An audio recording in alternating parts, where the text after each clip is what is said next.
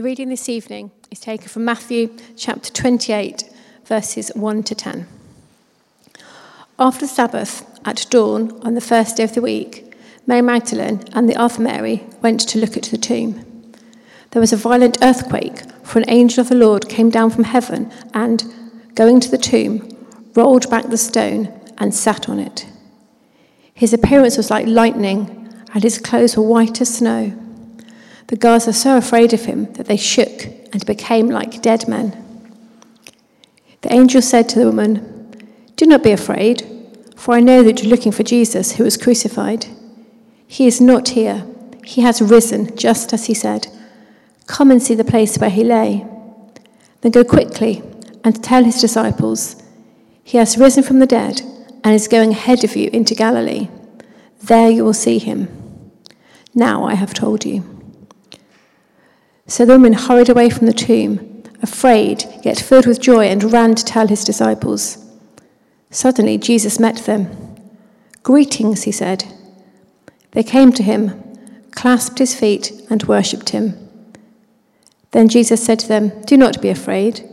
Go unto my brothers to go to Galilee. There they will see me. This is the word of the Lord. Evening, everyone. Evening. Let's pray, shall we? Father, thank you for today. Thank you um, that it is a day of celebration. God, I pray that you would speak to us tonight and change our hearts um, and that we would know you close this evening. Amen. Amen. Hopelessness, that's where we're going to start tonight. Hopelessness. Maybe a bit strange on Easter Day, but don't worry, we'll get there. Hopelessness, it hurts hopelessness when we, you know, see the things on the news that break our hearts. The hopelessness we feel when we experience illness in ourselves or in those we love. Or the hopelessness when we look to the future of our planet and it just feels bleak.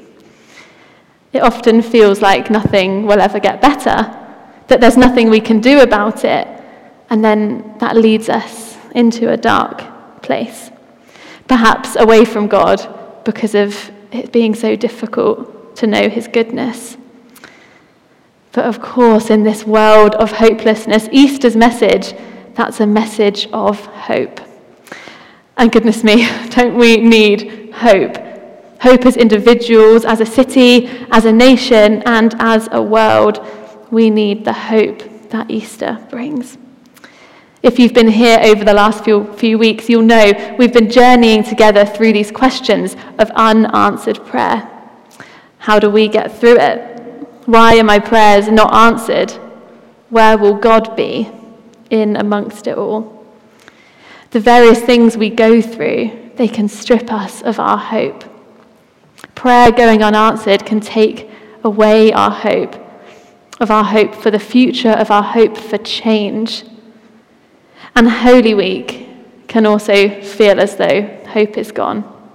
You know, as Jesus sits in the garden pleading with God to take this away from him, as his closest friends leave him the night before he's going to die.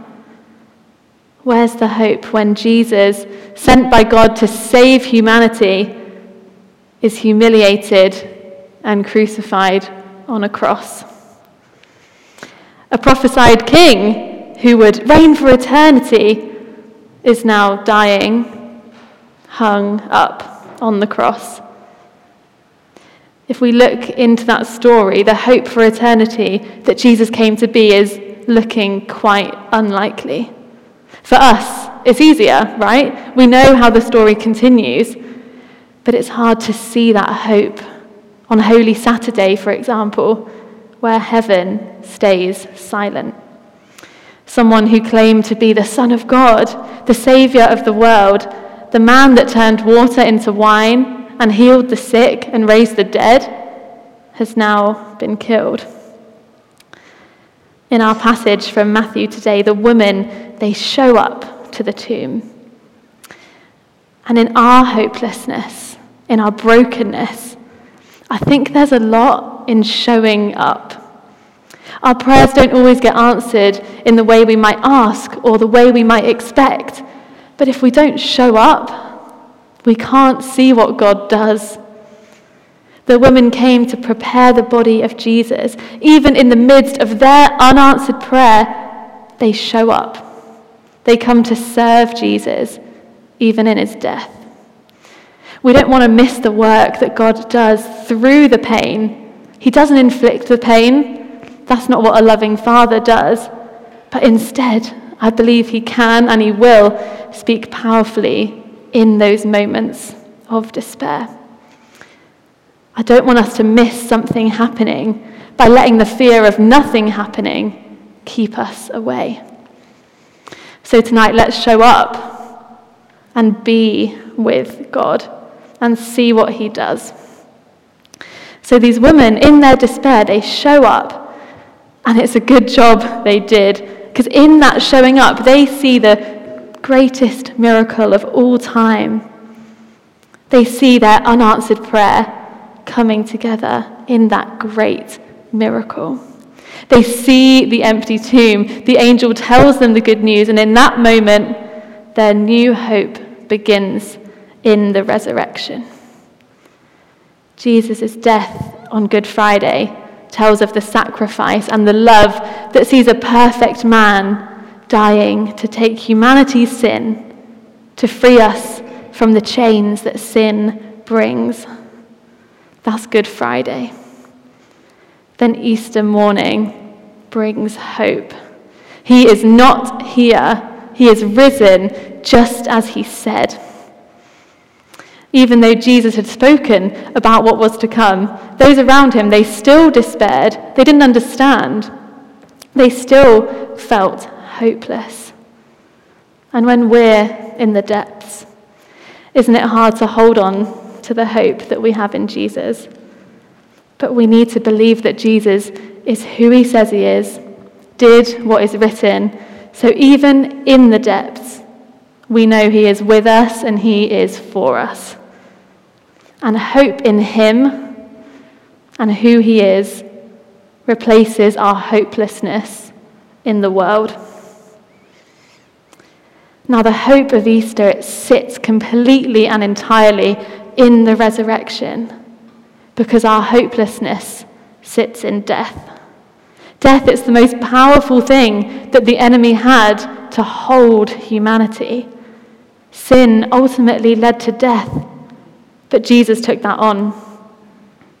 All the rubbish stuff we do, all the guilt, all the shame, the good things we don't do, he took it on.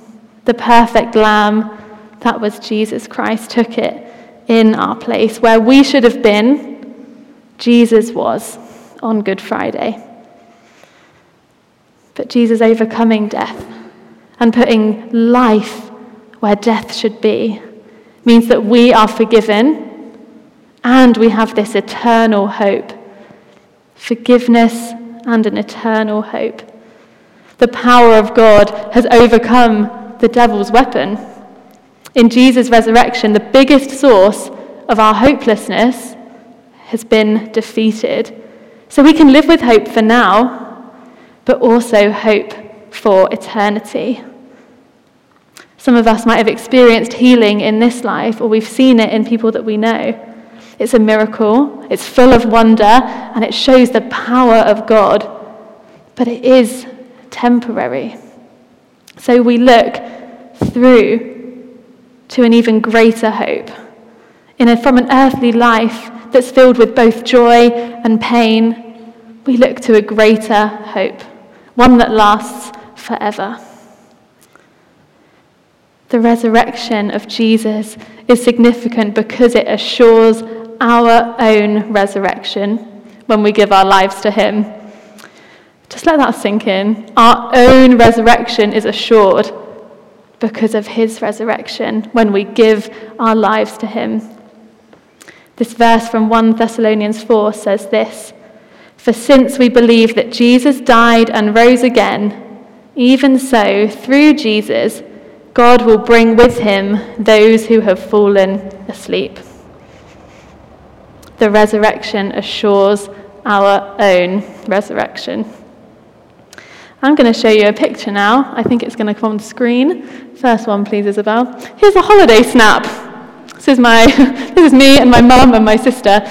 This is actually a church in Sennen in Cornwall. We've gone to Cornwall on holiday for as long as I can remember. So I'm 24, so probably 24 times. Um, and whilst we're there, we go to this chapel. It's called Escow's Chapel. And you'll see what's on the top there. Above the doors of the chapels, it's always had these two flags and a surfboard making a cross in the middle. And so I mean, you probably haven't heard of it, but like around our parts in Devon and Cornwall, it's known as the church with the surfboard cross. And if you know your beach safety a little bit, you'll know the yellow and the red flags mean that's where you can swim. That's where it's safe. That's where life is. We trust to swim between the flags because it's safe there. And we trust in the cross because it's safe there. Not that life's going to be perfect or without difficulties. Actually, the Bible tells us the opposite it's the narrow path to follow Jesus, but it's the one that leads to life. It's the one that we can live with hope in. We can live with hope because of the cross and because of the resurrection. Because Jesus has dealt with our sin and given us a way to life in all its fullness so, like swimming between the flags, I want to find life in the cross. That's where I want to be, in the life that the cross brings.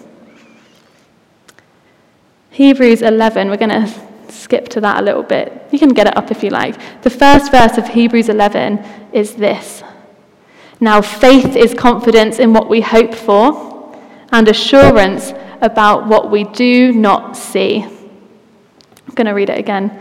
Now, faith is confidence in what we hope for and assurance about what we do not see. Now, the word hope, in our context, it's quite different to how it would have been in the New Testament. If we say now that we hope for something, you know, you, you really, really hope it might happen, you'd really quite like it to, but you're not sure. But the word translated as hope here is actually for something that will happen to us in the future.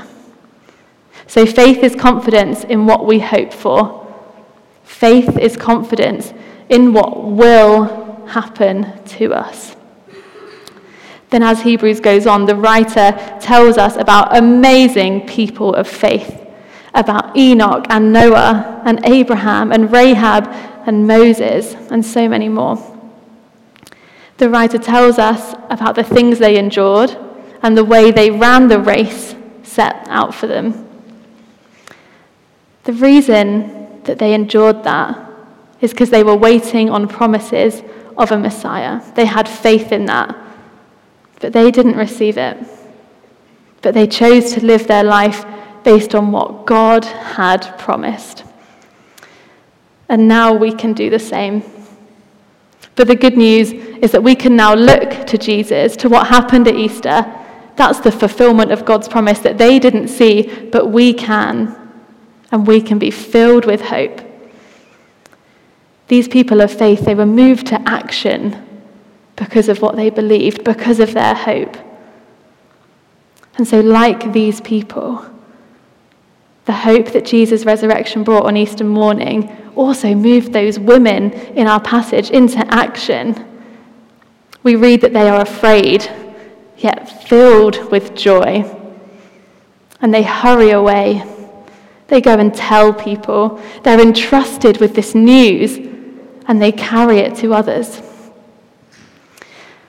So, church, if we fully know this hope that comes from Jesus, what are we going to do with it? Is that hope mobilizing us to bring the same hope to the hopeless? As a church, how does the hope that we carry make a difference? I pray that it does, and I pray that it will. Can it help us to look up to Jesus, to look at more, to look at Jesus' love and how to run towards that rather than what the world might say or think about us? The disciples, they also changed because of the resurrection. It mobilized them into action. They changed because the greatest miracle of all time answered their unanswered prayers. The disciples went from frightened and defeated to joyful and victorious. And that's where we are this Easter day from frightened and defeated to joyful and victorious. If this is all just made up, why did it change their lives? Why did it change their hearts? Why would they be willing to die for the news of Jesus defeating death? They had assurance in what they did not see but they had faith. The resurrection has power. I believe that's why it changed their lives. The resurrection has power, and the hope that it brings is completely supernatural. Let the forgiveness of the cross and the hope of the resurrection change your life tonight. But I also feel challenged to ask us to let it change our everyday as well. Our tomorrow might be difficult. I don't know what you're facing, but tomorrow might be difficult. But God is here with us now, and He's working in our situations. His heart is to heal and to reconcile, and to bring you into a deeper understanding of His love for you right now, whatever it is your tomorrow looks like. Again, your tomorrow might be difficult. But in Jesus and in his death and in his resurrection, our future is secure and it's certain, and that's the hope that we live for. Death has no hold on us anymore. We're free, we're living in the freedom of that empty tomb. That's the hope that gives us life, and it's a gift that we need to pass on to others so they too can know the love of God the God of hope in a hopeless world, prompting us to look at Him and to His goodness and to His love and to His faithfulness and His truth. The book of Revelation speaks about the beauty of death having no power over those who trust in Jesus because of what happened at Easter, where healing is permanent and peace prevails. So, if nothing else tonight, I'd love us to just meditate on these words to bring us hope. Let them sink into your heart and let them bring you hope of the resurrection this Easter day. And I heard a loud voice from the throne saying, Look, God's dwelling place is now among the people, and he will dwell with them. They will be his people, and God himself will be with them and be their God. He will wipe every tear from their eyes. There will be no more death, or mourning, or crying, or pain, for the old order of things has passed away. He will wipe every tear from our eyes. There will be no more death, or mourning, or crying, or pain for the old order of things has passed away. In our reading from Matthew, we see that Jesus didn't overcome death and then immediately ascend to heaven. He could have done. That would have been a miracle. He would have defeated death still. But what happened is infinitely more beautiful. Instead, Jesus prioritizes a relationship he wants to meet with the women, he wants to meet with his disciples. He wants to know them, to love them, to spend time with them. And that's what this is all about. That's why we do church. It's all about relationship. I believe that it's the same thing for us. He wants the same thing a relationship. But it's our choice. He's inviting you, I believe, tonight into this story of hope for this life and the next. And I pray that this evening we'll see the wonder and the truth of the resurrection afresh and take hold of the hope it offers to us, and that we'll accept the invitation to this relationship that's built on nothing but love. The love that Jesus has for you. The love that he's shown you through his death on the cross. And wants to continue to show you each day of your life and forever in eternity because of the resurrection. When we look to the world, we can feel hopeless. And my prayer is that tonight, as we look to the cross, to the empty tomb, that we choose to be hopeful as we say yes to what Jesus has for us, living as Easter people. Amen.